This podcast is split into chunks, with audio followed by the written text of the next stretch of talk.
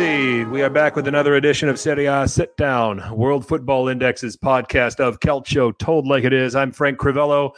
With me, as always, Richard Carmen. Ciao, Richard.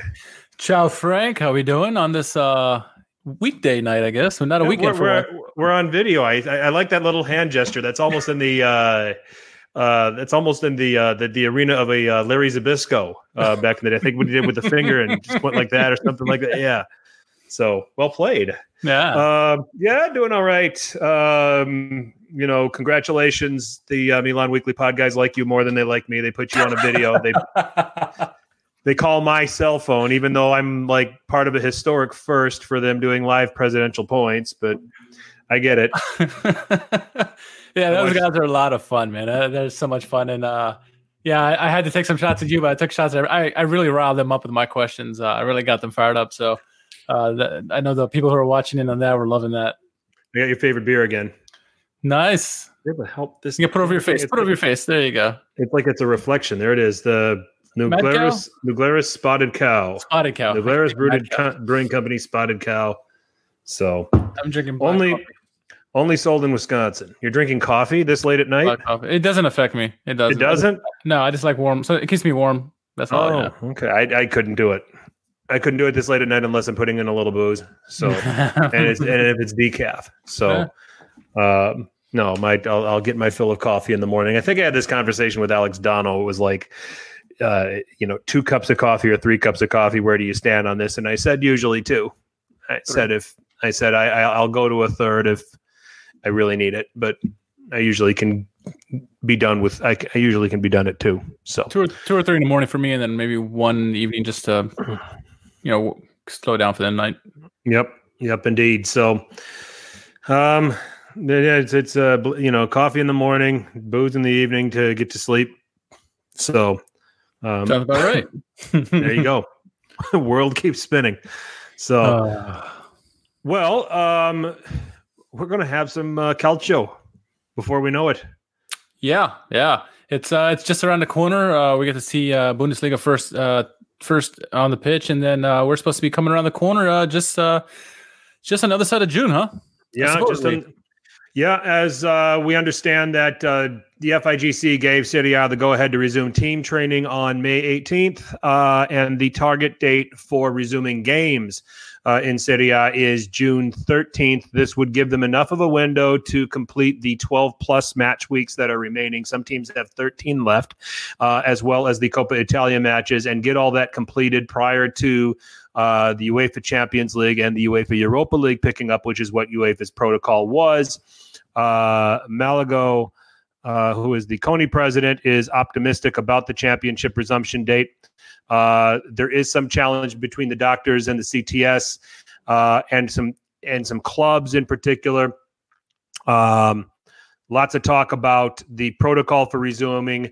Uh, the interesting thing that I think that everybody's fighting right now is uh, Germany's protocol is different. If one player tests positive, they quarantine that player, Right. uh, and the rest of the team carries on.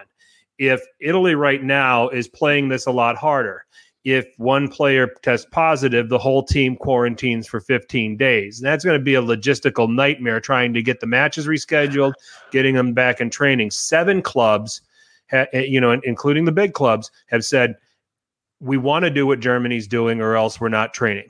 Uh, so, got a couple days, bef- you know, to, to get this figured out. Do you think they'll do it? I hope. I really hope so. And I think what they're probably going to do is wait for the Bundesliga start to see how that works. Uh, I was really curious on how, what the whole all the protocols were in Germany, and luckily I got to interview uh, Ronan Murphy uh, from Goal.com. He really had great insight on that. And you know, like you said, uh, if a player tests positive, then you know he's going to quarantine himself for you know whatever 10, 14 days, and the rest of the Sure. team will resume. They're allowed five substitutes in all the leagues now, in in, in Europe for the remainder of the season, and um, that the, the reason for that is that they can bench that guy for 10 days and bring on someone else and you're going to see a heavy rotation that makes sense to me uh, as opposed to what you know Serie A wants to do and and quarantine the whole team because like you said it's to be a logistical nightmare trying to reschedule all these games it's already to end late enough uh, and you have you know one, two, three teams that you know have to quarantine, you're going to postpone the season big time, and it's uh, it's going to be crazy. Now, I think that what they should do is wait for the Bundesliga, watch how it works, hopefully well this weekend, and then decide to change it to that. I agree with that. Now, uh, Dynamo Dresden uh, is having a bit of an issue, and I think they're in this Yeah. in the in the Bundesliga It's like too. Bundesliga, right? and their team's actually in quarantine, and it sounds like uh, they're not going to get to start at the same time as everybody else's. Correct. Um, what is it? I mean, why why why is their situation different? Um, is it just because they have a big breakout throughout the whole squad? Uh, just uh, you you are you you cover Bundesliga as well as you're a as you're a Schalkeaholic. Um, so did you? I don't know. I don't even know if that's a, a thing. If people call now. you. It is now okay. So I just invented something for Schalke Right, that's supporters. right, that's Great. right.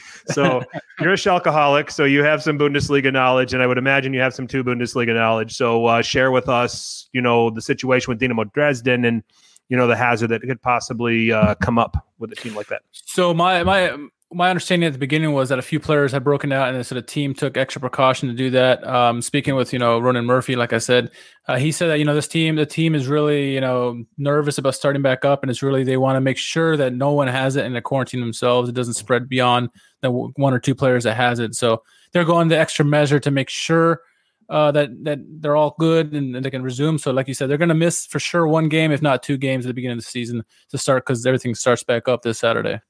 Yeah, I mean, and it's in, a case like that, if it's one team and it's you know just trying to push games a little bit further down the line, you just what you're hoping for is your you know whether it's Bundesliga, whether it's Serie A, Premier League is given the go ahead to resume games in June.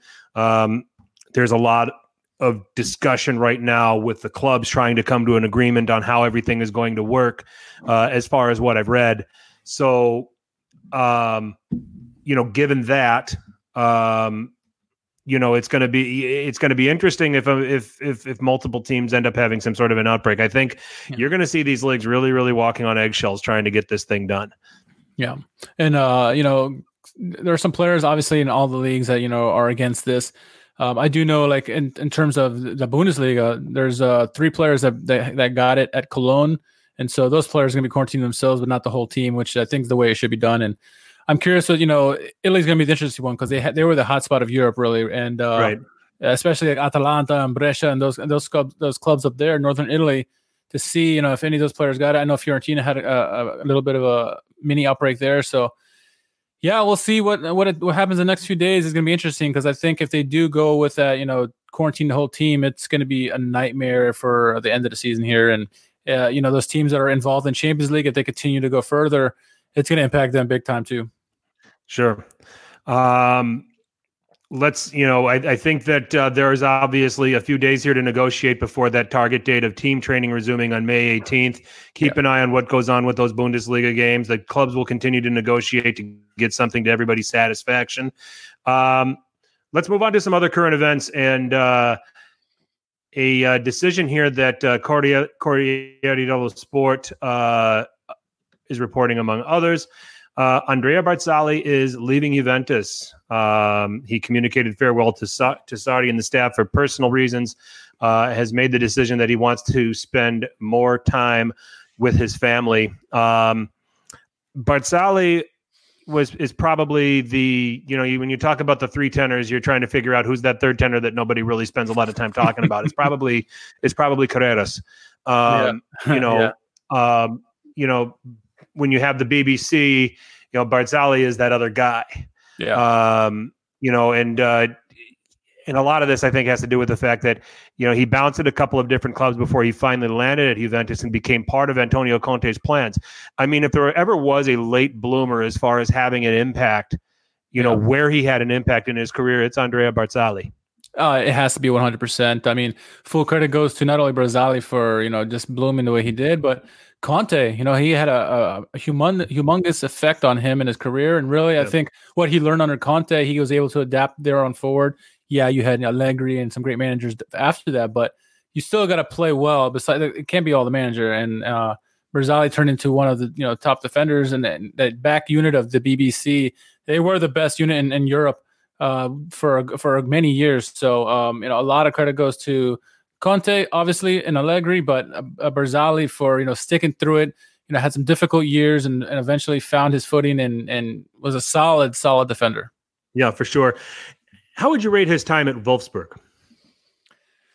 Uh, not very good. Um, you know, if I give if I was given a rating out of ten, I'd probably say like a six. Honestly.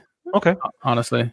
I mean, it's really when he got under Antonio Conte's wing is when it really took off for him. Yeah. You know, and uh, you know, just later on in his career. Uh, you know, quietly effective is probably the best way I would describe his game. Yeah. You know, he didn't stand out.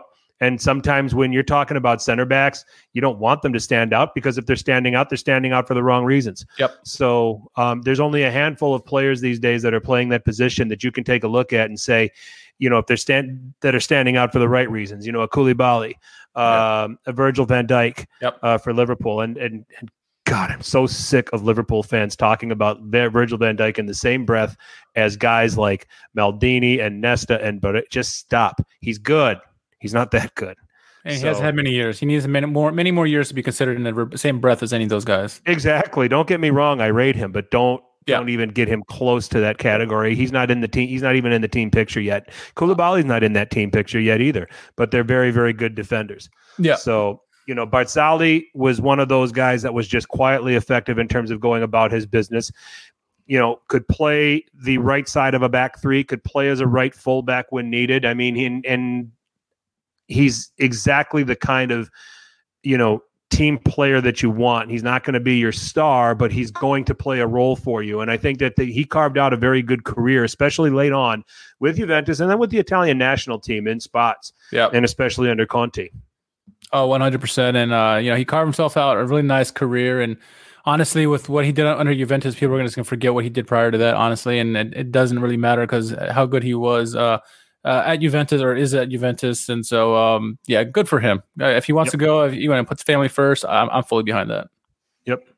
Indeed. Uh, another interesting Corriere piece um, was uh, Ibra leaving a message. Uh, Welcome back, Ibra. Quote, God has returned and is watching you from above. I love that guy. That man is a modern of the that that man is a wonder of the modern world. There's Ah. just no getting around that. He said that at Instagram.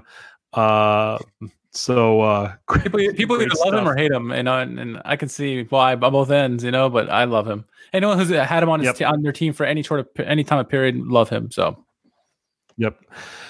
Um, yeah, he was. Uh, you know, he was in rare form uh, upon returning to the country. So, um, you know, it didn't take him very long, did it? No. Uh, do, let, let, let's segue into.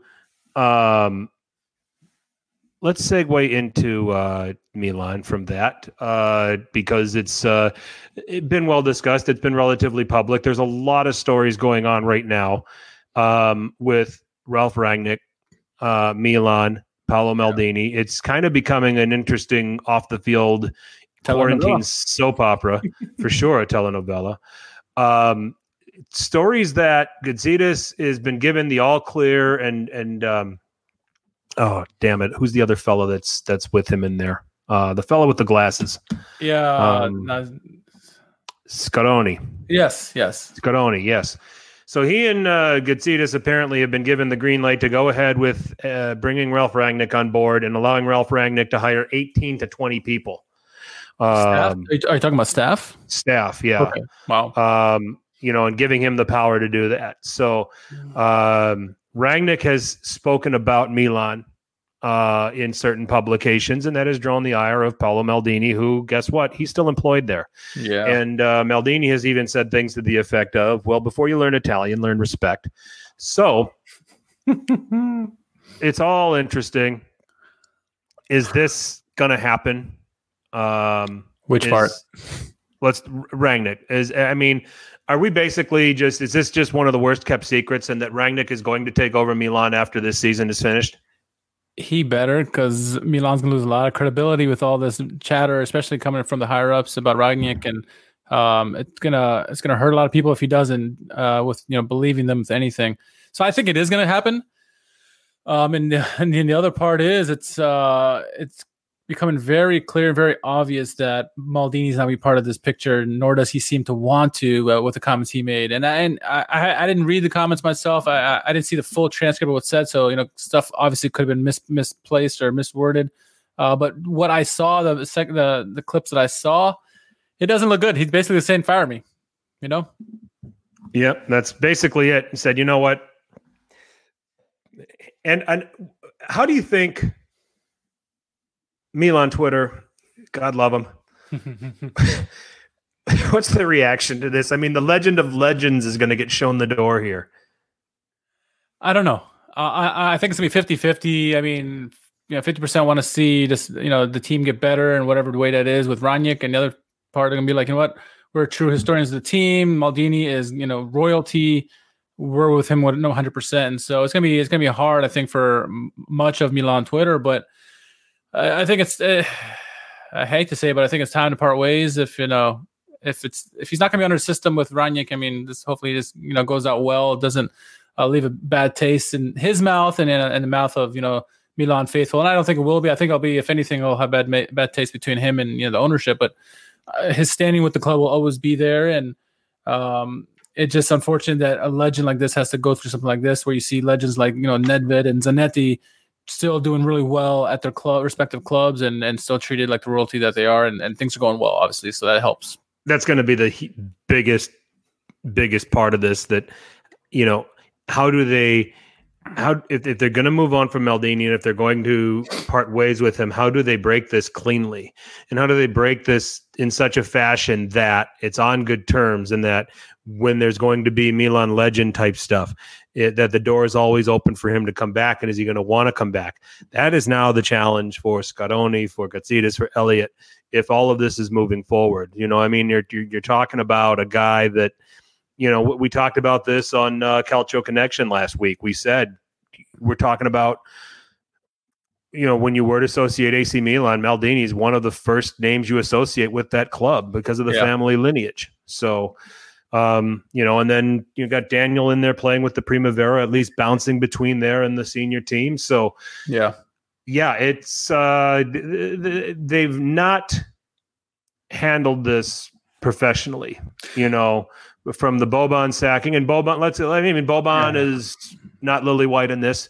No. Okay. Uh, no. All the way up to where they're at with this now. It has not been handled very well. And it makes you almost long for the BNG days because when they were running the show, everything was close to the vest. And yeah. you were usually very, very surprised when they pulled the trigger on a transfer or a manager move.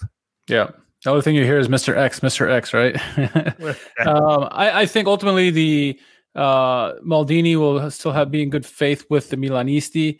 I just think uh, you know him and Rangnick and Gazidis even and Scaroni, uh, those are the ones that are not going to be on the same page. But I think hopefully, uh, you know, once a new ownership does take over, um, they find ways to keep Maldini in the loop. Whatever way they do it along, it's like like you said, it's a it's a nice parting of the ways, and really there's no burden there, and and they want to bring him back for whatever, like legend days or whatever you want to do. So yeah, um, that's gonna be the tricky part, like you said. Yeah, I mean, I think you're going to have other guys in the club like Baresi, but Massaro, and Massaro's still Daniele Massaro's still very visible in the club. Um, that will probably figure out how to counsel this as well. All right. Yeah. I mean, if if at least if if if the other guys are smart, they're going to involve, you know, those that are still connected with the club. Uh, you know, that are not in a you know, is compromising a position. So, you know, that's another thing that they're going to have to consider. This one's worth watching, folks. Um, but we, it is it's probably going to turn out to be the worst kept secret as far as managerial moves and you know the shame of it is Pioli's actually done a very solid job since taking over you know and um let's just put it this way if this is really going to happen and Rangnick is taking over Pioli it won't take long for Pioli to find work no, and there's actually a big rumor, and, it, and the name now escapes me. What team, uh, what Serie A team had it had their names on on his list? But um, yeah, he's going to find a job really quickly, especially how well he did with us, you know, salvaging Milan. Yep. Yeah, teams that are more in the in the middle of the table or, or lower end of the table are going to look for this guy because he will certainly stabilize your ship and make you, uh, you know, a contender into, you know, on the cusp of Europe for sure. You're not, you're probably not going to win you Scudetto or anything here or there, uh, but he's ter- certainly a, a quality manager, I think, and uh, the list is going to be long for who who wants his services. Yeah, for sure. So we'll see what happens with that. Round and round it goes. Uh, you know, we'll uh, we'll see what happens. So um, now let's move on to transfers. Um, Are you talking about? I can't, I can't get this. I can't get this out of my mouth, Richard. I can't. I Get think this I know where you're going with it. So. I can't.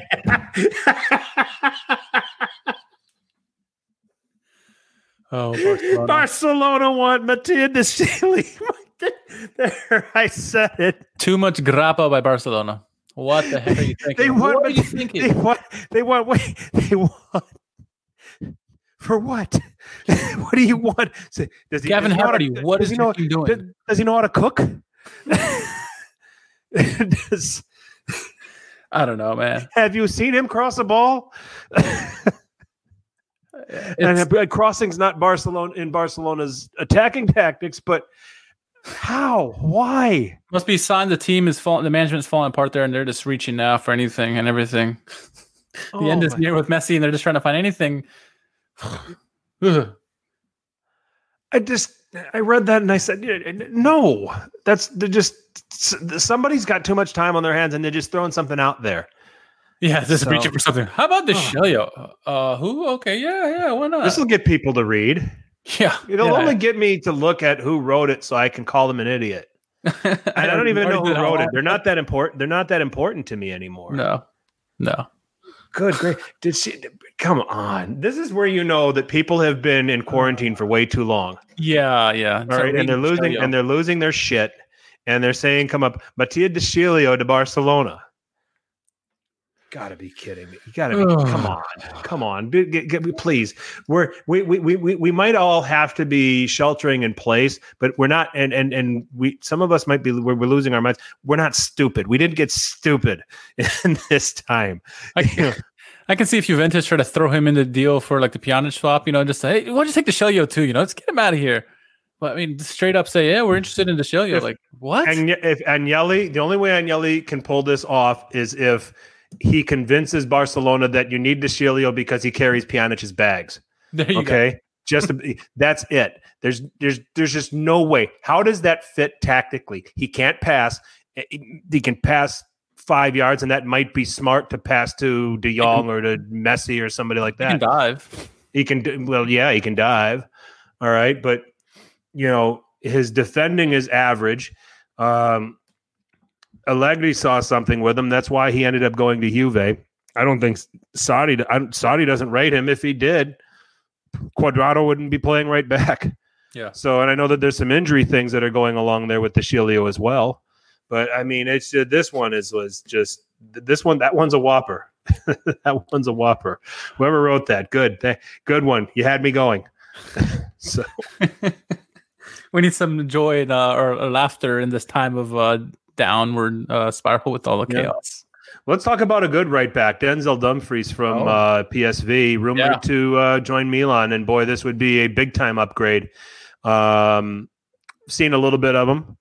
Uh, first of all, incredibly naturally talented, incredibly fast, uh, very good in aerial battles, which you don't find very often with a right back. Yeah, not Um, very often.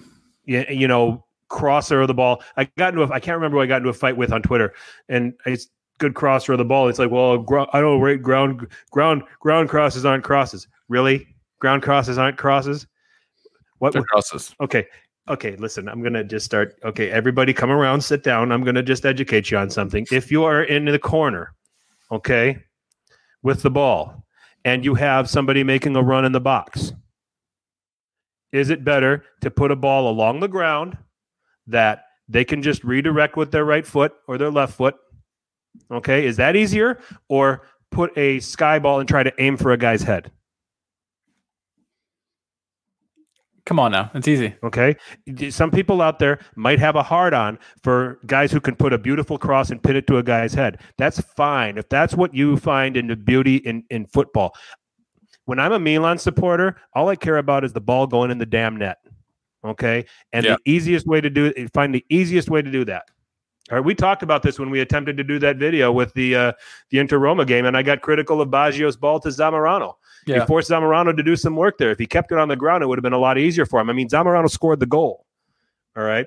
Yeah. But I would say any opportunity where you can clip a ball along the ground that somebody, all they have to do is just direct it in with the inside of their foot. That's the easiest way. Why are we trying to put a ball on anybody's head anymore? First of all, the art of that cross is just totally gone. All Yeah. right. There's maybe five people in the world that can consistently put a ball on somebody's head. All right. De Sciglio is not one of them. And one of them is coaching for Bologna. All right. Yeah. So Sinisa Mihajlovic. Yeah. So uh, he's not playing. So that's I, I had a really hard time trying to understand where that guy was coming from. Nice guy. I've had I can't I can't even remember who did it, but interesting conversations and that sort of thing. But th- to say that you can you don't cro- count ground, ground crosses as crosses, uh, it, it's the same thing. Yeah. All right, it's a cross. It's so like you don't count goals that you know roll on the ground as opposed to hitting top of the net. You know, it's a they're, they're they all count. yeah. Dumfries, uh, your thoughts on him? It'll be a massive upgrade uh, for right back if you know that's what Milan uh, if they somehow steal that because I mean who do they have right now? Calabria, he's up and down. You could obviously use him as a backup for both left back and right back. Um, and then Abate is he's long gone. And then you know uh, who else are you going to have there? You know, uh, young Conti, he's injury prone. We're not sure yet with him. You know, both him and Calabria they've been very inconsistent. So it's really hard, you know, for Milan to do anything down the right flank. If you know, rely everything on the left flank with Theo Hernandez because he is consistent. He he can go down the pitch. He can you know get back when he needs to. And those other guys, it's it, they'll do it every now and then, but it's not consistent whatsoever. And that's why you see the the the, the ball tends to rotate to the left hand side ultimately because that's where the where the, the passes will come in uh, Yeah. consistently. So Yeah. Yeah. So I it, it would be an upgrade if they can make it work great. Uh if um you know, so at, at least Milan have realized, at least the the current staff there have realized that right back is a position that really needs to be addressed. So it makes sense. And if they can get Dumfries and they can get him at a price that works for them, that would be a big time upgrade. And man, can you imagine you got Dumfries bombing down the right, you've got Theo bombing down the left. That's going to be mm-hmm. something to reckon with. So Yeah. they just need a striker at that point, right? Yep. Yep. Just get somebody that can that can bag the goals, whether Ibra stays through all of this or if another striker comes on board. So so we shall see. There's going to be a question. We're going to get into listener questions here shortly, uh, and there's going to be a question about Miralem Pjanic. But I want to address something that Corriere was reporting. There is something being flirted out there that there could be a. They're reporting the possibility of a swap uh, between Pjanic uh, going to Chelsea and Jorginho going the other way. Um, Agnelli should have a cigarette if he pulls that off. Um, Yeah. in my personal opinion, uh, I, I I think that Pjanic has down as is is is trending downward. I think that Jorginho has been very steady. I think he's found his legs in the Premier League and he's become a very important piece to that Chelsea team. Um, I, I I'm going to say that this has a 50-50 chance of happening, largely because I think Pjanic is gone after this season is over with, whenever it's over.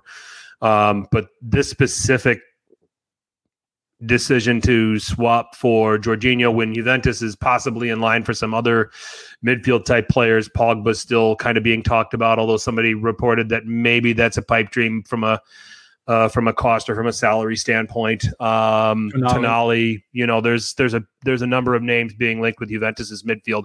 So I mean, I I this Pjanic Jorginho swap is a coin flip at best for me.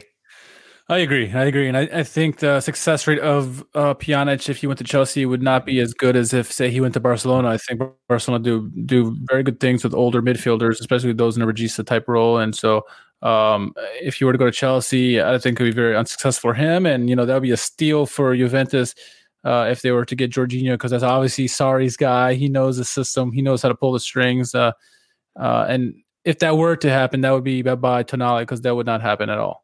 Sure. Uh, it wouldn't make sense for you know playing time or anything. But um, yeah, I, I give it at best 50-50, uh, that, that swap move to Chelsea because uh, as as good as it would sound for Juventus fans, it doesn't make real sense for Pjanic or Chelsea. So Sure. so lose lose lose for both of those guys or those two parties. Sure. Those were the three that that jumped out for me to have a look at and was worth talking about. I mean, sure, certainly there's going to be more rumors swirling around as you know as we all have this time on our hands before the games resume. So I'm sure we'll be bringing up more as we go, but those are certainly noteworthy names, and uh, we'll see what happens. So, I mean, everything's fluid with transfers. You never, you never know. And most of these, most of these stories that break, I'd say 98% of them are always and end up being false. Yep. So just fun to talk about. All right. I think we got uh we we we we said to the listeners ask us anything and uh they came up big time again, didn't they?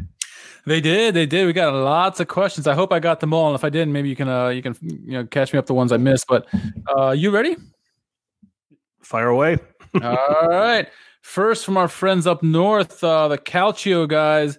Hey guys, it's good thing good to hear from you guys. Uh, they say with today marking 20 years since Lazio last won the Scudetto, if the season were to resume, do you guys like their chances to win it? Rank it, rank the likelihood from one to ten. And much love as always from Montreal. Stay safe, ragazzi. You as well. So Frank, uh, if the if the season were to resume, uh, when it resumes, hopefully, uh, what do you what do you rate their chances of winning the Scudetto this season? Um, I'm going to say a six. I'm going to give them. An, I'm I'm going to give them more than half a chance. Okay. Uh, the concern I have is they got to go to the J. Uh, among the fixtures that that remain here, and I they're one of the few teams that can do it, though, right? Yeah, uh, sure. They they beat the only team that can do it. Definitely, they've beaten them. You know, and they've beaten them twice so far this season. But trying to yeah. beat a team, one of the hardest things to do, is beat a team three times in a row. Um, and uh, you know, we'll we'll see if they can pull that off. I'm just taking a look at Lazio's schedule. I'm on a site that's not letting me do that, and I think that just has to do with the fact that all of this is uh, gone. Actually, ne- actually, there's a next button. That's nice. Oh, wait, well, you look at that. I'll, I'll tell you yeah. my, my chances. I think if the season had not had this hiatus and the season continued on from where it was, I thought I would say their their chances are probably like it's up there. It, it's it's neck and neck with Juventus because they were playing so well. Um, Juventus had you know a little bit of hiccups and they were they're doing well obviously as well. But you know you uh, in Lazio were scoring goals and, and bunches and you know uh, Immobile was just on fire. But with this break, you honestly do not know what the shape of the players and the teams are going to be like. What kind of momentum did they lose, or did are, are they going to have new momentum? Who knows? And uh, you know, a six out of ten is not a bad shout. You know, I I really, I'm just really hoping someone does beat Juventus. I'm going to give them just a little bump up, seven out of ten. Uh, but it's yeah, it's going to be difficult. So many unknowns with this break, uh, this hiatus that we had, and what kind of shape is anybody in at all? And you got to rely on the bench. You know, which team has more depth? I'm going to give the depth edge probably to Juventus. And in this case, if you want to talk about that, so it, it's going to be difficult for Lazio. Um, but you know, we don't also don't know what kind of shape Juventus. Juventus could be in far worse shape. You know, as far as you know, the older players and whatnot. So I'd be curious to see. The thing that Lazio has going for them is that Serie A is all they have left to play. Yeah. Um, you know, Juventus is still chasing a treble. Will um, Immobile still be hot? Yeah, you know, he was my pick for Capocannoniere, so I expect him to be, hmm. you know, fully ready to go. I expect him to, and hopefully, uh, still can do what he needs to do to break Higuain's record. Now, the away fixtures aren't daunting. They, um, they do they do travel to Torino. Um, they travel to Lecce, and you know Lecce can be tricky. Um, yeah, very passionate, rabid fan base. That, well, they're not going to have fans there. So, um, uh, at Udinese, at Juve, at Hellas Verona, and then at Napoli. So it's not horrible. I'm worried about those at, at I'm worried about at Juve, and I'm worried about at Napoli. Yeah. And then the home fixtures very manage- manageable. Fiorentina, Milan, Sassuolo, uh, Cagliari, Brescia. Um, you know, yeah. so it's it's doable. Um, you know, the home fixtures they probably can get taken care of, and it's doable. I just think that the trip to Juve and trying to beat them a third time in a row is really hard. Finishing the season at Napoli when you know they're probably going to have to. It might be a scenario where they're going to have to win at the San Paolo, and the way Gattuso really got Napoli playing here before all of this broke. Um, you know, and if he can get that, if he can you know, get Napoli to regain that form. Um, I, I just I find it difficult. I'll give them more than half a chance because they're so close. Uh, but I, I think there's some fixtures there that might just be a little bit too tricky for them. Yeah, absolutely. Okay, I get the questions, don't I? Uh, let's go to the next question. Uh, my phone start working. Uh, it comes from Rafa. Uh, Rafa Rispo from the Far From Vesuvius podcast. Hi, Rafa. Hey, he Rafa. Said, I think it's obvious Sandro Tonali will leave Brescia. I agree. Uh, where does he uh, where does he end up, and why is it why is he the best fit? Um, yeah, you want you want to have this? We kind of we kind of answered this question a couple weeks ago, but um, you know, obviously new new situations come up, and so I'm curious uh, if your if your thoughts have changed at all. I, I mentioned that Lazio would be a very intriguing fit, but it's not going to happen. Um, Inter for me, I really, I and I know the papers are saying that he's the favorite, but how many midfielders does Antonio Conte need? No. You know, and you run the risk of him getting lost, and who's going to go? And I mean, I know that Alex has mentioned that Matias Vecino will probably be gone. Borja Valero will probably be gone. You know, but you got Stefano Sensi who's going to be recovered. You've got Nicolo Barella. You've got Brozovic. Um, you've got some. You've got some midfield. You got Eriksen. Um, you know, so you've got some midfielders in here, and you bring Tonali into that mix, and and sure, that's going to be a dangerously deep midfield, but how do you keep all of those players happy? So, I mean, it, you know, it's interesting. He's a Milan fan. He grew up a Milan fan. Would love to see him at the Rossoneri, but I think Milan are going to get priced out. Um, and I think they really like Bennacer, um, who plays in a similar, who plays in a l- relatively similar position. Yeah. So, you know, that's out now. Bennacer, I, it's was thought that PSG were going to come in for him, and Milan has said no. Um, so that's another side story to that. But you know, can a Bennacer Tonali midfield coexist? I could see the potential in that.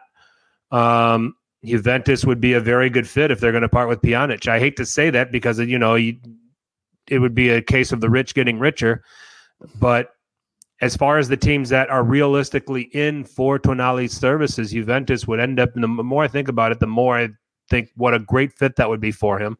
Yeah. Um, having Bentancur in that midfield with him doing a lot of the dirty work, I think that that would be extremely dynamic. So, um, I think it would be a kind of a, a, a lateral move for him to go to Inter, and not because Inter's clearly a better has you know in stature Inter's a better club than Brescia, but having to compete for playing time and having to compete for his place with four, five, possibly six other players in that midfield is going to put him at a disadvantage and it's going to stunt his career growth. So, um, and I'm not saying this because I wear red and black and I bleed red and black. I'm saying this because I'm looking at the surplus of midfielders that Inter have and wonder how they're going to pull it off and keep them happy we had this chat in the World Football Index chat group about uh, where t- where Tonali was likely to go, and I kept saying he's going to come to Milan, guys. You know, they kept laughing at me. You know, there's very little chance he's going to come to Milan, and mm-hmm. you know, I, I, said this a couple weeks ago. I thought I think the best fit for him. Um, you know, now that no, I'll, I'll get to that, but I, I, thought Juventus would be the best fit for him. You know, you know, pitch time. He's under Sarri. Sarri really develops these registas. If Pjanic leaves, obviously that's a that's a that's a place where he can fit in. But then you start thinking about, you know, if they get that swap deal and get Jorginho, that's not going to be a good fit for him. Um, and eh, obviously, you mentioned, you know, how the fit would be with Inter. So it, it's a tale of, you know, if that swap deal does happen, then you're like, at this point, it doesn't matter where which one of those which one of those two clubs he goes to because it's going to be likely the same scenario where you know he's going to be struggling for pitch time and has to really really earn it on the on the practice field, and that's going to be hard uh, Sarri doesn't rotate as much as you know you would want, and and Conte, if you get if you get under his you know bad side, you're not going to see the, the day of light. So uh, it's difficult, right? And you know we would love to have a Milan, obviously, sure. uh, but you know Milan obviously loves Bennacer, and um, you know you said Lazio, and Rafa brought this question up, and I'm thinking maybe Napoli, maybe not. They got some good young midfielders. It's a very tough midfield there, but hey, it'd be a nice young crew, young group that he'd be working with, and they could grow up together. So it's a option. nice four three three fit. If Gattuso continues to play in a four three three there, um, yeah. he would fill the Jorginho role. Yeah, um, because Allan's leaving there anyway, isn't he? Probably. And you'd have Rui still there, and you'd have you you'd have some kind of a midfield of of Tonali, Ruiz, and and Zielinski, um, as an example. Uh, you've got Demme in there. You've got Lobotka, who both have come in and have been serviceable. Yeah. So, but they're not as they're not Tonali. No. So there might be a surplus of midfielders at Napoli, but it's going to be a lot easier for him to break through there. Um, And so you got the Gattuso who worked with uh, Pirlo, so you kind of going to try to put him in the same you know positions that he was in, maybe. Eh, Sure. knows? Who knows? Sure, you never know. You never know. So I, I, I Fitz Inter. Uh, I don't. enters the favorite according to all of the folks that are in the business. I just I don't like the fit. Yeah. Juventus, Napoli, probably the best fits. Uh, Lazio is an intriguing fit. Milan's kind of the wish, but Yeah. yeah, probably not. Going. You know, I'd probably rule that one out. How about Atalanta? I don't know if, but I don't think he's an Atalanta type guy. You know, Yeah. when you look at the midfielders that they've got, they've got workers. They don't have like a deep lying ball. They they really want Gomez to pull the strings. They really want Ilicic to pull the strings. They get the work from their wingbacks. Um, so for me, I I I, I don't see the fit uh, with how they're currently set up. you mentioned Roma last time, didn't you? About um, a possible fit for Tonali. Roma's interesting, sure. Um, you know, what do you do with some of the other guys that they've brought in? Um, Pellegrini, for example. Um, it kind of gets it kind of gets crowded. It kind of gets duplicated because Pellegrini does a little of what Tonali does. He just does it in higher positions. Hear me on this one. This is a, a very much a pipe dream because this team can't hold any players. But Sassuolo, they got a good young group there, which they're not gonna be able to keep. But if they were some, if some way, some miracle, they're able to keep Caputo and Boga and, and the whole bunch, add Tonali in there, that just makes them that much more fun to watch. They might not stop anything, but it'd be interesting. That it'd be, it'd be fun to have him as a regista and then have all those attacking options in front of him. I mean, that would be fun week in and week out. Oh, it's definite fantasy, but yeah, for sure. um, unless Sassuolo comes in with a metric butt ton of money, uh, it's not going to happen. So A chic. Come on, Yeah. Somebody out there with some oil money, get in there and buy Sassuolo so they could have Tonali and we can really have some fun with this. Phone us. We'll hook you up. Yeah, yeah. Oh, right on. All right, so let's go to the next question.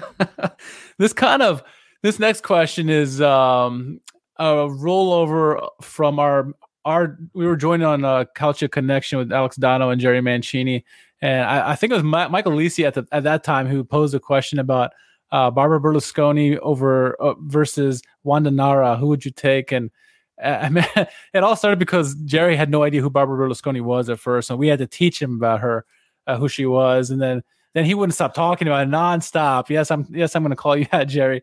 So he kind of posted a question for us, kind of continuation of that, and he says, "All right, you're forced to name either Wanda Icardi or Barbara Berlusconi as the first female manager of AC Milan. Who would you choose? Two stipulations: if Wanda or Barber's accepted, Mauro Icardi or Berlusconi would have to be their assistant managers." Jerry, go to hell for asking this question.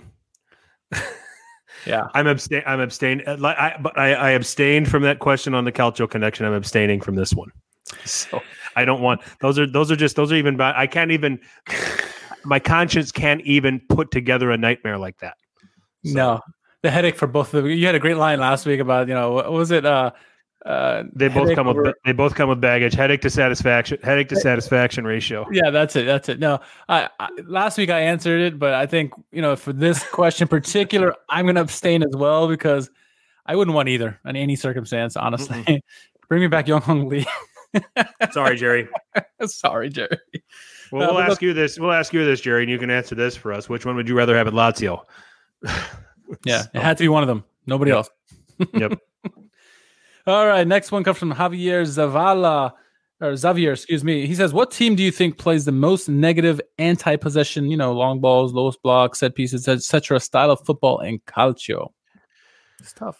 Yeah, I saw this question. Uh, thank you, Xavier. It's a good question. Um, and uh, you know, I was uh, it was an intriguing one.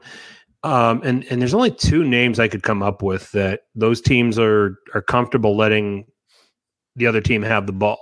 Um, Hellas Verona is one.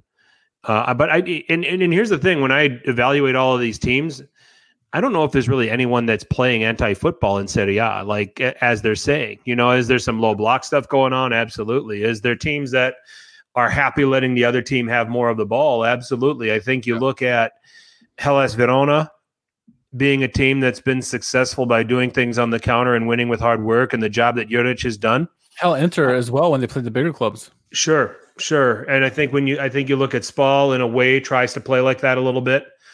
Um, you know, I would also suggest that Fiorentina is somewhat built that way, or at least should be, because we talked about this with some of their games. When Fiorentina is inferior in possession, it actually works in their favor because Chiesa gets more room on the break and he can link up with Vlahovic and they can do some some excellent things.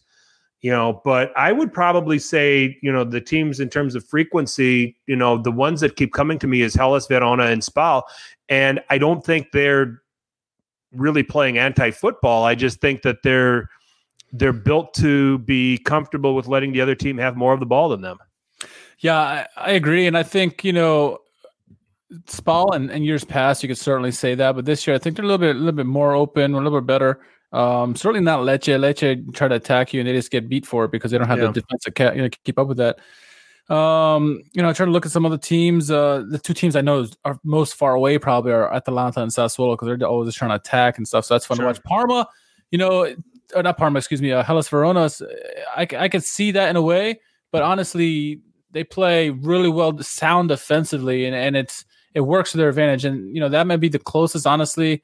But it's beautiful defensive Italian football, and uh, you know Catenaccio almost really, uh, and it's it's really great to see the way they do it, and maybe just because it's a nice story by them. So I, I kind of don't look at that. I mean, if I had to pick a team, it would be Spal.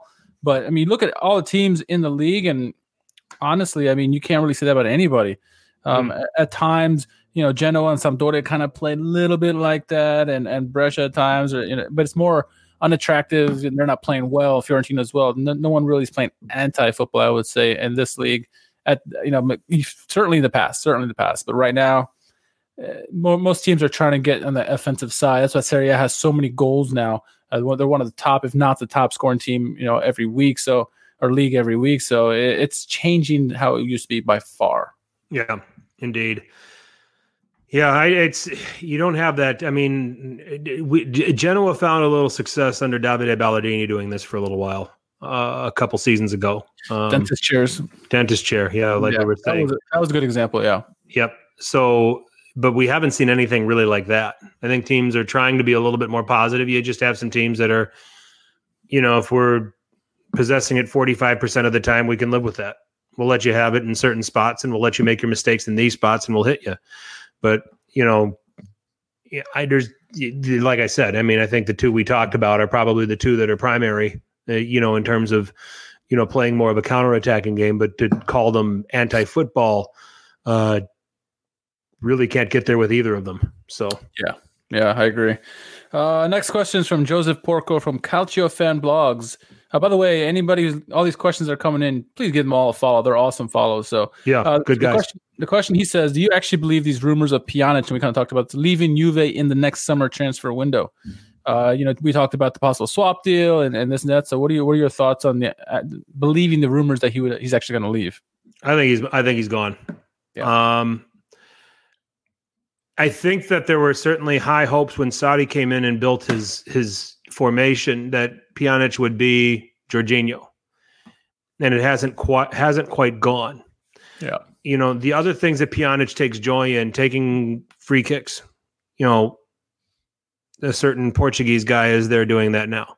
You know, he'll take some corners, he'll do some certain things that, but he's had a few things taken away from him. He's also put in. He's played a lot of games over his career. I mean, yeah, he's put on a lot of miles from Lyon to Roma to now Juve. Uh, was it last year uh, or whatever? I remember one year you were reading a stat that he played like something like 81 games in a year. And it's like, that's yeah. ridiculous how many games he played. You know, he, he just worked too much. Yeah. And the position he plays, I mean, in the middle of the park and the ground that he has to cover in, rea- in all reality, especially the Allegri years where it was just him and Khedira, you know, chasing a lot of shadows in games that Juve ended up being in a disadvantage at. Yeah. And that adds up um, when you're playing that many games in a year, and then all the games he goes and plays for his country.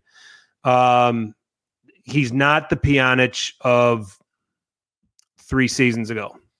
No, um, you know when he just when he got onto the scene at Juve, he was fantastic. Yeah, um, but I think that you're seeing him in particular as a guy that is breaking down. Um, I think Juve want to offload him. I think that it, if they can get, you know, one of the bigger clubs to do it and take it off his hands, you know, take it off their hands, it's great. Um, I think that, you know, I, I think it's a buyer beware though for the other clubs. Um, you're not getting the the Pjanic that you think you're getting. You're going to get a guy that might give you a burst for five to ten games just because the change of scenery will rejuvenate him. But after that, you know, some of that, uh, you know, the the the, the miles are going to kick in again, and um, you know, he'll probably get back to. He'll probably end up being back to the form that we've seen from him most of this season. Yeah, and I, I think you know you made a good point about how um, losing his specialty, which is you know set pieces, uh, that got pretty much taken away from him when when Cristiano Ronaldo came in. Uh, that had a big impact on him. You know, not only you know does he not get as much opportunities now, but I'm sure he doesn't. He he is not enjoying his football as much as he did. Yeah, they're winning. Uh, but you know, you got that one aspect. Then he's also breaking down. His body's actually breaking down as well, and you know, age is starting to catch up to him. So, I for, I think the chances are that he's leaving this summer is ninety percent at least. Um, yeah. He's not having fun right now, and he's probably going to go somewhere that he can take at least set pieces. At least he'll contribute some way, you know. And he's still, for my money, you know, even as the last year, um, he was probably one of the top two, top three set piece specialists, along with you know Paulo Dybala, who's also not getting as many opportunities now. So, um, you know, it's unfortunate for Pjanic, and you know he had he's had a really good career. Uh, so hopefully he can go somewhere that he can at least prolong his career just a little bit longer, but it's not going to be Juventus, I think, after this.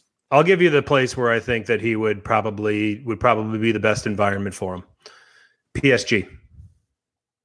Yeah, yeah, speaks French. The French, the French league is probably. I mean, he he played at Lyon. Yep. The the French league is it's decent. They're certainly producing a lot of promising, talented players, but when you look at the profile of it, it is a step down. Um, Thiago Motta extended his career by going there. Exactly. Um, and I think that he can play in a deep lying role there in that midfield. I mean, if Neymar is going to go, uh, and there's talk that he might go back to Barcelona or God knows where, you know, there's opportunities for being a set piece specialist. Yeah, you got Di Maria there still. Uh, but I think that he's a guy that has the brand name that he could still be at a big club, and a club like PSG could still probably use his services. I wonder if um, Lyon would take him back. That's another place, Lyon. Yeah. Um, so you know, some of these French teams, Marseille is going to be back in the Champions League next season. Um, I see him go to a smaller club like Strasbourg, team who's who's just on the precipice of you know European action and just need that one little bit of piece that maybe set pieces or something. Well, you support Strasbourg, that's why you want them there. Oh, so yeah. so, um, so it's so I if, if he go if he went to if he went back to Ligue 1, I think that would be the yeah. best environment for him. I think the Premier League, I think he'd get eaten alive. And I think La Liga he'd be okay. I, I, don't. I don't think Barcelona is an ideal destination for him. Though, if, if, he wants a nice, quiet place to to retire, where you know he's out of the spotlight, he can go to like Dudelange in Luxembourg. the Dudelange. Dudelange. the Dude uh, Lounge. Yeah, I don't think. I don't. I don't, I don't think they can afford him. I think the entire yeah. team. The entire team doesn't make what he makes playing for Juve. So yeah, no. Uh, speaking of the Dudelange, uh, we got a question from our friends at the Milan Weekly Podcast. Uh, they ask, uh, this is, I think this is more geared towards you. Uh, how excited are you, Frank, for German football this weekend? Also, is it the right decision to try to slow move, uh, slow move this forward to some sort of normal? Uh, they're excluding me from this because I guess they know my answers already. um, I'll start with the Bundesliga. Yeah, I, I, I just want to watch some kind of football now. Yeah. Okay, so um, I'm excited that DraftKings has contests. Um, I think my put whatever's whatever's left of my bankroll, I've already put in reserved. so that's how excited I am for that. I know that Steve has like been on me because I can't place a bet anymore. I'm like betting on which of my kids are going to win rock paper scissors and stuff like that. But uh, I'm not that much of a degenerate, Steve. Um, but anyway, uh, yeah, I just I want to watch something at this point. So, yeah. and I think most people share that sentiment and they're excited about Bundesliga coming back. I got friends here at home that don't watch soccer. And I tell them, I said, well, yeah, Fox Sports 1 is going to have German Bundesliga. And they say, what time? Yeah, I'll watch anything right now for God's sake. So, yeah, everybody so who likes sports will watch will watch Bundesliga. Yeah, yeah. You've got Bundesliga and NASCAR this weekend. Yeah. I'm gonna. Wa- I'm going to watch NASCAR yeah. on Sunday, Be- and I've got relatives that are big NASCAR fans. But I'm gonna actually sit and watch a bunch of cars turn left. Okay. I, I used to do that. Yeah, I used to do that. Yeah. So uh, for three hours or whatever, however long it is, Yeah. and then they're going to talk about all sorts of terminology with automobiles that I have no clue what they're talking about. It's like the restrictor plate or this or that. I'm like, yeah, okay, fine, fix it and go. So, but anyway, um, uh, as far as the sec, the second part of his question, I think I, I want to praise the leagues that are making the effort right now because I think that they if you if you read the articles, doctors are involved, health people are involved. They're being responsible. Yeah. Okay. If you're gonna do this, be responsible. All right. And and by and large, we are seeing that from every league. They're getting all of the protocols taken care of. They're trying to tick all of the boxes and they're trying to do this to bring it back safely. And if players are are coming back and deciding to play at will, if managers want to manage at will, if people want to if people want to work at will, you know, let them do it. But bringing it along slowly is a very intelligent way to do it. Go through the health protocols, get all of the right questions answered. You know, if you're going to do it this way, I'm on board with it now. And and and this is coming from a guy that for weeks said when when all of this hit said, okay, we're let's be done with these seasons and start 2020 2021. Yeah. But as a fan of the game, if they're finding a responsible way of doing this and they're doing this with top health officials' opinions at heart, then I'm all in with them bringing it back. Okay? And I think I think all followers of football should be watching this weekend because we really want to see does this you know this protocol this way that Bundesliga is trying to do it is it going to work? yeah, Now, obviously, you're going to need several weeks to really uh, understand the grasp of it with a lot of um, you know sample size, but. It, if it starts working, you're gonna see the English league and and, and Serie A and league, um, maybe not Ligue 1, but uh, La Liga. They're all gonna start, you know, try to gear, get their, their their gears going and try to get get this ball run, running. Um, again, if it doesn't work well, we're gonna have to go back to square, one, and that may just cancel the whole thing. Who knows? But the Bundesliga is really going to be the the catalyst, whether we have or do not have a season remainder of the season. sure. So yeah, so that's as as as long as we're getting that, um, as as long as we're getting that, and as long as they're going through every possible protocol and doing it reasonably and doing it safely, have at it. And if if if the players and the managers are willing to come back and perform and play, have at it. Funny story about the Bundesliga. Uh, the Augsburg manager is not going to be able to be at the sideline for the next game because he broke German protocol and he left his house to go get some toothpaste. So he's going to miss the game because he went to get toothpaste. anyway, Has to be some really damn good toothpaste. it better be right. Vodka, vodka, the, the the the team provided toothpaste was not acceptable to him. no, or the or the or the hotel one. I don't know. The hotel one, the the forget something program. Yeah. So- Oh. My goodness. oh my. All right. Next question uh, comes from our friends of the Las Vegas Atalanta supporters group. They ask Hey, Jack Bonaventura back to Atalanta. Who wins this deal? Mike Lisi says Jack. What's your what, what do you think? I you know, Milan wins this deal. I mean, I think I think Jack ran his course, and the the injury proneness, um, you know, and things like that. I think that. Well, I mean, Milan weren't going to re-sign him anyway. Yeah. You know, and I think that you know going you know a a a, a 2.0 a Jack 2.0 in this Atalanta team. I don't know if it's I don't know if it's going to work. I think that Atalanta has evolved in terms of who they are. I mean, it was a different team when Might Bonaventura was there. If anything, he won't be a What's that? starter. He might, Yeah, he might he- be a depth player if anything, but won't be a starter. He's a guy that's going to maybe play 10, 15 minutes at a time. And that might be good for him to prolong his career because he's con- he, gets hurt a lot. Um, you know, and uh that was something that was always difficult. I mean, yeah, when he, he had flashes of very good play from Milan, I you know I don't think he was excellent by any stretch. I think that he did a number of things well, um, but I think that it the writing was on the wall. It was time to move on, and and you know M- Milan need to move on because they need the money. They need to be able to grow their club in a different way. And uh, Bonaventura going to Atalanta, I just like I said, I think At- Atalanta is a completely different team from the time that he left.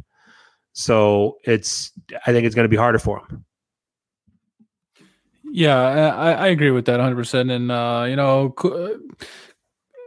Jack is gonna is always gonna be one of the fan favorites. He has been the fan favorite since his entire tenure at Milan, uh, just because he came right at the end of of all the legends leaving, and uh, we had so much hope for him. He, you know, he, he talked about how the pride he had for Milan. You know, he, he, had wonderful tears of joy many times over Milan, and so he's always gonna be a fan favorite. But yep. like you said, he ran his course. Um, he's no longer in the starting picture anymore. Not and the team's not even that good at the moment, and so he's not he's not getting his playing time now, and um, he's gonna go to Atalanta to a team that's you know much better in a much better situation. They play a different brand of football, like you said and he's not going to be on the starting pitch there. Yeah, you know, he, if he wants to go prolong his career, it's a great place to do it. Um, but I think I agree with you. Ultimately, Milan wins this, um, and maybe maybe Jack wins it. Maybe maybe Jack has a special place in his heart for Bonaventura, uh, for Bonaventura, for um, Atalanta too. So you know, maybe he wins slightly as well too. A little bit sure. of nostalgia there, but I, I, I like your Milan shot for winning this deal in particular. Yep. All right. Uh, next question comes from Bag Full of Toffee, the Evertonians. Uh, he says, with us being linked with half of all the players in Italy, do you think we'll actually take anyone off the top of his head? Some of the names that he's heard possibly going into Everton are Donnarumma, Vecino or Vecino, Allan, Koulibaly, Cengiz Under, Kluivert, Zaniolo, Dzeko, Belotti, Immobile, Luis Alberto, Ramsey, Kumbulla. Uh, those are some of the ones. Do you think any of those are going to go there? Um, this this this, Vecino probably makes the most sense out of all of them. Yeah.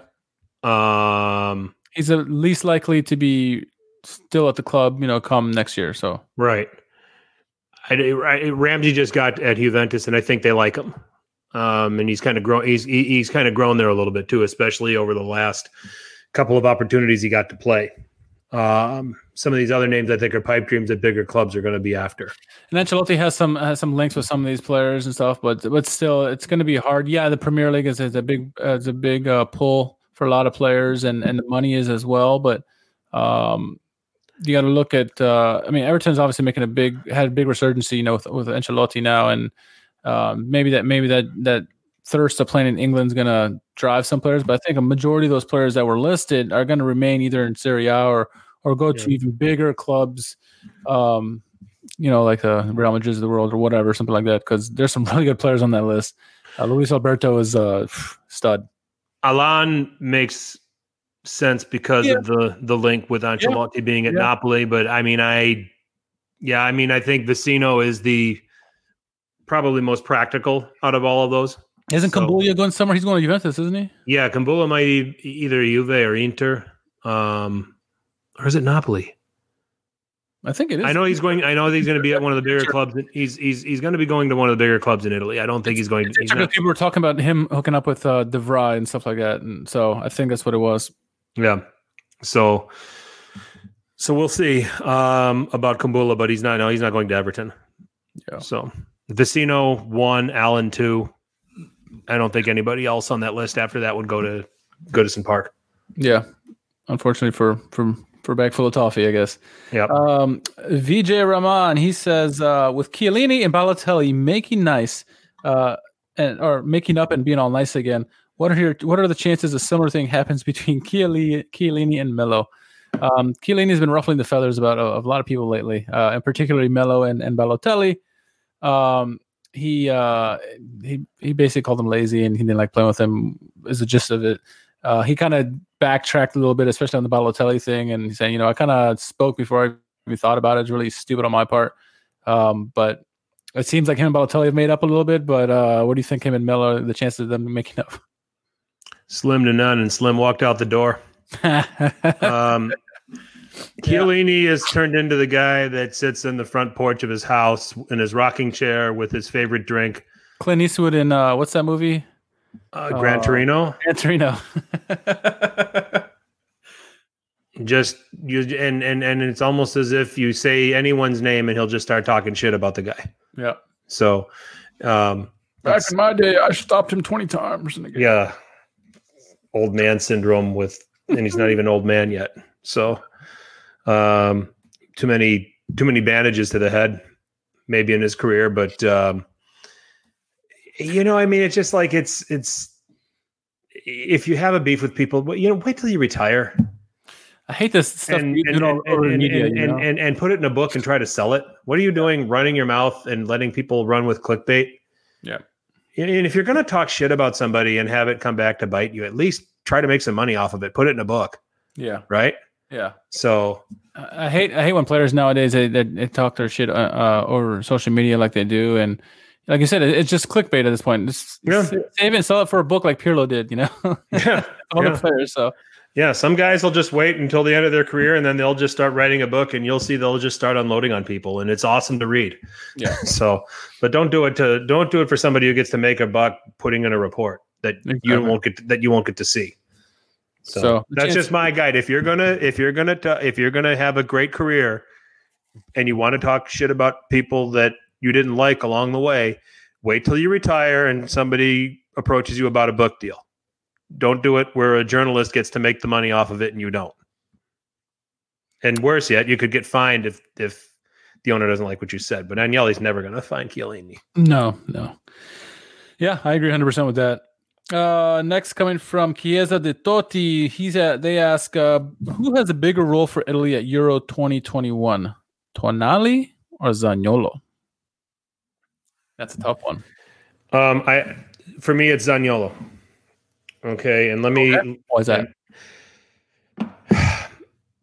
And I and I thought about this is a great question. First of all, um, Chiesa di Totti. Um, when you look at Mancini's four three three setup, okay, you know you have Jorginho and you have Tonali. You have deep lying playmakers. Okay, Mancini is further along in this project with Jorginho. Yep. You got two guys that are very very good in their role at that position. Um, and when you do that, a manager is most typically going to err to the more experienced guy, err to the guy that he has been further along with in this in his own process.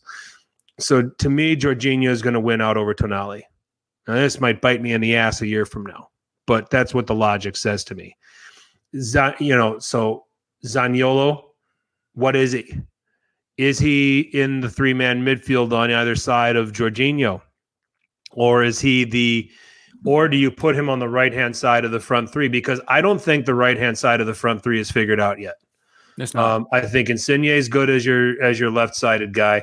I think the striker right now is Belotti, although immobile is going to get some italy international games where he can show that he can do it in a 4-3-3 we've talked about this many times about why it's been a struggle for him. The right hand side is there to be taken in my opinion. I think chiesa has struggled. Um, I think that Bernardeschi does a good job. I think Bernardeschi might be one of those guys that when he puts on the Italy colors, he's potentially going to be different than what he does for his clubs. Yeah. Um, because it hasn't quite gone well for him at Juve. Um, you know, so those are candidates, but I think that that position is there for the taking. And if Zaniolo can recover from his injury, regain his fitness, still show his pace, he can run at people, he can dribble, and his skill set can be very, very useful for that side. Um, you know, so for me, I think Zaniolo has the chance to make a bigger impact than Tonali. Yeah, that, that's uh, that's that's a good point. So you know, historically, I would always say a team that has a strong regista is a team that's going to win and, and do really well in these tournaments. Um, as of right now, I agree 100. percent Jorginho's got the foothold on that position, and he's more than likely going to be the more. He's a certainty that he's going to be in the position. Yeah. uh, if we were to start today. But like you said, we don't know what's going to happen a year from now and what kind of development Tonali has, depending on where he goes next season. Uh, if he goes somewhere where he's going to get pitch time, a good team, maybe, and, gets as a starter there, and all of a sudden develops into even uh, more of what his potential could be, then he gives Jorginho a run for his money, especially if Jorginho has a poor year. But Sure. uh, more than likely, I agree with you that uh, Zaniolo has probably going to be the more impact because there is more uh, more chance of him getting a starting position because there is no one really that's stolen that position yet uh, in the in the right wing spot. Um, the midfield is going to be hard to crack in the in the Azzurri lineup uh, for anybody. because the- the three guys are there there now are really really good. So uh, Jorginho, Barella, and Verratti, and then you've got Sensi when he comes Sensi back. waiting. Yep. So so and you've got, I mean, certain kid in Florence right now, Castrovilli. Oh, Let's see how he continues to grow over the next year too. yeah, and so he could end up in the plans. So it, that right wing spot's going to be for Zaniolo's taking, or at least going to be up there, up in the, up to grab. So I think that's probably the most likely. But you know, like you said, a year from now, depending on how the cards fall for all these players, yep. who knows? Good Yep. news, Zaniolo's back, getting back now from uh, his injury, so that's great news for great news. not only for Roma but for for the Azzurri and and Serie A fans in general. And a great question. Come Uh, on, everybody else, ask questions like Chiesa di Totti. Come on, push us. Jerry right. asking about Barbara and Wanda. You ask you to ask people ask anything. Come on now. Had that spill over from the pod we did with them. I mean, That's true. All right, uh, Frank, uh, not you. Uh, another Frank. Uh, he asked the current Bologna squad. A Bologna question, I like it. Uh, their squad is packed with potential. So as much, so much as I love Sinisa, he's talking about Mihajlovic. Do they need to appoint a higher level manager to take them to the next step? Uh, I know a consistent goal scorer will be top on the list. Let's say Allegri takes charge of that team tomorrow. Could he do better? we talked about this though. Do you really need a con- you do really need do you really need a world class goal scorer with how they're set up now No. with Sansone, with Orsolini, and with Soriano? You need a guy that just gets in the right place at the right time and can bag goals. Palacio, he's just older. He can do it for 10, 15 minutes, but they need someone who can do it Correct. for 60 You- 75. the way Bologna set up, you don't need a striker that creates his own stuff. You need a striker that can get on the end of things. Yeah. With the way they're built. Um, you know, so Palacio makes a lot of sense. He does well. Santander for me was always a very weird Yeah. uh pickup for them because I don't think he fits. Can he hold things up? Yes, but when you look at those those those three those three other guys, they're not pacey No. they're skilled. Okay, so how do you, you, you if you're holding up play, you're usually doing it so that faster guys can run off of you and you can play them in. Well, Orsolini's not out, as skilled as he is. He really isn't outrunning anybody, you know, and neither is Soriano, neither is Sansone.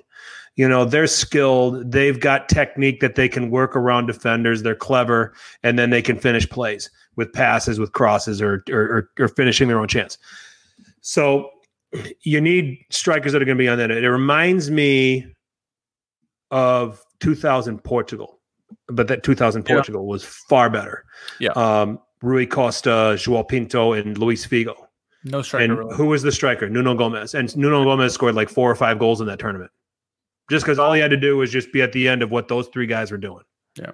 So, you know, so a, a striker that has instincts and knows where he's going will look really, really good. So to answer his question, the collection of strikers you got right now, yeah, Palacio can't last very long in games. But after that, there's the, the other guys, and you got Santander, and I can't remember who the other guy they had um, off the top of my head. But it's You not De- it's it's not Destro anymore. No, you know, I think it would be a good fit, uh, but it's not going to happen because he's going to Napoli, and that's Andrea Petagna. You know, he doesn't need to do much. He, he has good instincts in front of goal. I like that. you know, and I like he could be a really good fit for them as well. He would be out of the limelight, you know, being a Bologna, but he's obviously going to Napoli, so that's not going to happen. But that's who I think would fit. Someone, someone like that kind of player. Caputo would be terrific. Oh yeah, he'd be good anywhere. Caputo really. would score 20 goals with those three guys behind I him. think so. I think so. I agree. You know, those are those are good examples, guys that you, you know, maybe you don't I mean, but I think he's gonna be locked in at Sassuolo. So yeah, um because Caputo somewhat deals with a system like that now. You know, there's Boga, there's Berardi, there really isn't a third guy. You know, unless you say unless you say Locatelli, but that's not really what he does. Yeah. Um. So, you know, so there's that. Now, as far as Mihajlovic, I mean, it, it's Bologna. So, how is Saputo really going to do better than Mihajlovic? At, you know, at any point? is Allegri going to come there? I'm, No. I mean, He's running hot. theoretically, theoretically, yeah, Allegri would do better than Mihajlovic. yes, You know, because I think he's got the track record and he's shown that he ha- he can do it. but coming from Juve, Um, I don't think he would go that far low. I don't think he would go that far low. Do you know Pioli's going to be available pretty soon? I think that Pioli I would be. that was the name I heard. P- Bologna and Pioli is what I heard. I thought. I think that Pioli would be an excellent fit Yeah, for I that agree. team if he if they can keep it all together. You know, he's a man manager. He's a guy that's going to put them out there and say, "Do what you've been doing." You know, do what you've been doing, and I'll just tweak it to try to make it better. Yep. All right. You know, I'm not going to overhaul what you're doing. I like I like what we're I like how we're set up here. I'll just I'll just make a couple of tweaks to make this thing really go. Yep. So I like that. um, De Zerbi would be very interesting, although I think he's hanging his hat at at Sassuolo. Um, How about EDF? mm, I You don't think so? boy, It would change the system too much. I think things have burned. I think that he's really kind of burned himself a little here. Uh, a little break. some, the Sampdoria situation was a complete failure, and I think a lot of that had to do with the fact that he just did not have the players to fit what he likes to do. yeah. Um, at Bologna, it's close. You know, it's not all the way there yet, but it's close. He'd have to really, you know, be willing to adapt. Uh, you know, a couple of things for it to work. But I think that Pioli would make a lot of sense because Pioli's one of those guys that's more flexible, and he's going to look at what he's got and say, "I like what you guys are doing." Okay, De Zerbi would have them be a little bit more frenetic, um, but he would have a little bit more of a defensive backbone than what he's used to used to having at certain even at Sassuolo. You know, with Bani as a central defender that I think is getting better and improving, and Skorupski as a goalkeeper is, is going to be as good as he's had at any stop. Yeah. You know, so De Zerbi would be an interesting one, but I think De Zerbi is going to hang his hat at Sassuolo for a little while. He's doing really well there right now. yes, now. he so is. He should he should continue to milk that and, and work his trade even better. So yeah, Sure. good good shouts there. Um, all right, this next one comes from Michael Lisi. He says, "What, if anything, gets you excited about Rangnick? Uh, what makes this different than any other change we've seen at Milan over the last ten years?"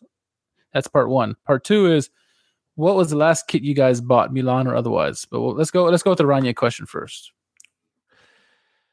I'll let you tackle that one. You're the Bundesliga guy. um, what gets me excited about Rangnick really is uh, he builds youth teams. Uh, he builds the youth from the youth up and and try to build a young squad. And he has an attacking style that he likes. Um, look no further than what he's doing at, at Leipzig. Um, the team, the way they're playing, they're, they're they have a, a clear philosophy now. They they only buy young. I mean, majority of the players are under twenty three, so you gotta love that. He likes to build a team, and and they if they're together when they're young, they can grow together and mature together. Like we saw, you know, for us at least, you know, the Milan teams in the back in the day when they grew up together and stuff like that. So um, he would be awesome there. And I don't really, I, I'm not looking forward to him as the manager, but in, in terms of him with his fingerprints all over all over the blueprints and stuff, I do love that. And uh, it would be nice to see uh, attacking football and a, a young team and team that we can not buy players again from and, and make some money off of and not just uh, struggle uh, in mid table as we have been. Yeah. Um, with you there. At this point, how can anything be worse? I mean, I think that, like I said, I, you know, and, and I've said this multiple times on a number of podcasts. I think that Milan is on the way back up. Okay. It's a slow rise. Mm. Um, you know, you're watching what's going on with some of these other clubs. Everybody's everybody's got their issues. Everybody's had their issues through the years. Liverpool were in had so much trouble for so long. You know, Manchester United is going through that right now. And you're just talking about the Premier League. You know, you're seeing, you know, Juve, you know, was Calciopoli related, certainly, but it took them a while to get it all back together. Inter, it took them a while to get it all back together. You know, so it, clubs go through this. It's just taking it's it's taking a little longer, and a lot of it is the impatience impatience of management, sacking managers, not having some degree of stability. You know, Elliott and Gazidis and Scaroni, if they're doing this, that means they're all in on it, and this better work. Yep. Or the club is set back another ten years. Yeah, and let's hope let's hope that they they, they do know what they're doing and then things are going to turn around because that's going to be a miserable ten years if that's not the case. So agreed. Uh, anyway, so what's the last kit you guys bought, Milan or otherwise? Uh, the last one I bought, uh, I actually bought a Weston McKennie jersey for Schalke. Uh, prior to that, I had uh, let's see, a uh, Falcinelli, Falcinelli jersey, which is behind me here. You Your, see right your your Crotone, your Cotoni jersey, yeah. Uh, trying to I think. what remember. what else did I have I bought? I think those are the only, other- yeah, those are the most recent ones that I bought. Those two right there. So, um, This one, actually, I have a Locatelli jersey too that I bought recently when he scored that game-winning goal uh, against Juventus. I do have that as well. this one right here, just before my birthday. This year? Yep. Oh, Ibrahimo- right. Ibrahimovic 21 Oh, on the back. Okay, right on. So- cool. I mean, I wore I number I wore number 21 when I played. So when Ibra picked number 21, it's like I'm so fucking getting that jersey, and it's like the first jersey I've bought in like at least 15, at least no, um, 12 years. I bought a Pirlo uh, jersey when I was in Italy. Okay. So Yeah. Oh, um, I- and that was the last one from there. okay. Cool. Yeah. I- Right yeah. on. That's fun. I'm usually not a like I used to be. I used to buy I'm in jerseys the- all the time, but yeah, I'm in the camp of middle-aged men shouldn't be buying and wearing jerseys. no, oh, I'm not there yet. I'm not there yet. women wear them all you want that you know just yeah it's it's kind of like it's it's it, especially especially nfl football god i can't stand it guys wearing like oversized jerseys or really fat guys wearing like triple xl jerseys that they're not even like authentic jerseys the sleeves are down to the elbow and it's probably a knockoff because the font of the name on the back is not the same as the game jersey i've seen those Nothing And I know with this 'cause buying, nothing wrong with buying off off brand. Well, I and, and I only know this because I have one or two. yeah, I do too. I got them like for cheap, so I was like, "Well, screw it." I'm. It tells the story. I, I'm a Troy Polamalu fan. I'll get a Troy Polamalu jersey. So Ironically, the only two real jerseys I think I bought uh, were the last two. Diego Falcinelli, Diego Falcinelli is from Crotone. I actually bought that. Only place I could get it is from Crotone, and that's where I got it from.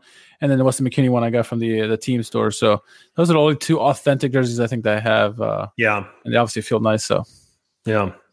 All right. Um, next question, Alex Dono. He says, which would be a better idea for Inter's midfield, signing Arturo Vidal or giving Radja Nainggolan another shot? I'll tell you what I Uh, said on this because um, I like what Radja Nainggolan's doing now at Cagliari, uh, and, and he wasn't given a fair shot at while he was at Inter. Granted, it was you know under a different manager, uh, but I like what he's doing. I think he's better when he's not in the in a, in a complete spotlight. I think Arturo Vidal would bring more to Inter's midfield, uh, especially in the big games. He's the kind of uh, uh, matchstick, if you will, something to ignite the team when t- things get really tough. When the rest of the team falls apart, he's going to be fighting, you know, fighting tooth and nail, trying to get yellow cards, trying to you know, pump up his teammates. And I think that's the kind of player you need a little bit of grinta uh, in that midfield to really uh, help you get to that next step. I, I agree with you. I like Vidal for all of the reasons you said, but I also like it because I think the difference between Vidal and Nainggolan is that Nainggolan likes to advance and get in positions closer to the forwards. And you have Eriksen there, which I think that's what they're going to have him do. So, how do you put two guys in that spot and then have one midfielder behind them hung out to dry in front of a back three? That's that's a bit of a challenge. Conte's Yeah. not going to let that happen. Yeah. Um, where Vidal is going to be a, as you said, a tireless box to box guy, um, and is not going to overly concern himself with bombing forward Yeah. you know if if he said hey if guys are in front of me i'm fine with that and he's been in environments where he's had to just stay home in the midfield he you know both at bayern munich and at barcelona Yeah. so i, I think that vidal is clearly going to be the better fit than trying to give Nainggolan a chance and i think that you know we go back to when i had phil shane on we had phil shane on here a few weeks ago phil was not a big fan of guys going back to old club going back to their old club because it doesn't work the you know it doesn't work the second time around you can't go home you know No. I mean, how I, I love Kaká, but holy cow! and Sheva, I mean, and Sheva, both of them didn't have- Kaká 2.0 was terrible, and so was Shevchenko. The the, the Yeah. sequel sucked on Yeah. both of them, and I don't, you know, I don't factor those. so yeah. I, well, so yes, Zlatan's been a little bit better, but I don't factor those into their legacies. Don't get me wrong, No. but at the time it happened, just kind of like, yeah, the magic, the the magic just isn't there. Yeah, I, I agree with that 100%. Uh, next one's from Sabrina Belmonte. She says, What historical or current Serie A player would you most like to see a documentary on and why? It's interesting. I, I, I know what I want to say, but I'm curious what yours is. Wow. Um documentary. You can't see really behind your screen right now, but it's Roberto Baggio. I would love to see I'm w- I'm with you. Yeah. His conversion to Buddhism, Yeah, I think would be fascinating. fascinating. Ninety four, let alone, but you know, just his whole career. How he dealt with 94, how he managed his career after that, how, you know, I'm at Brescia with you know with Pep and other guys, and yeah, I like that. I like that. That's an excellent shout.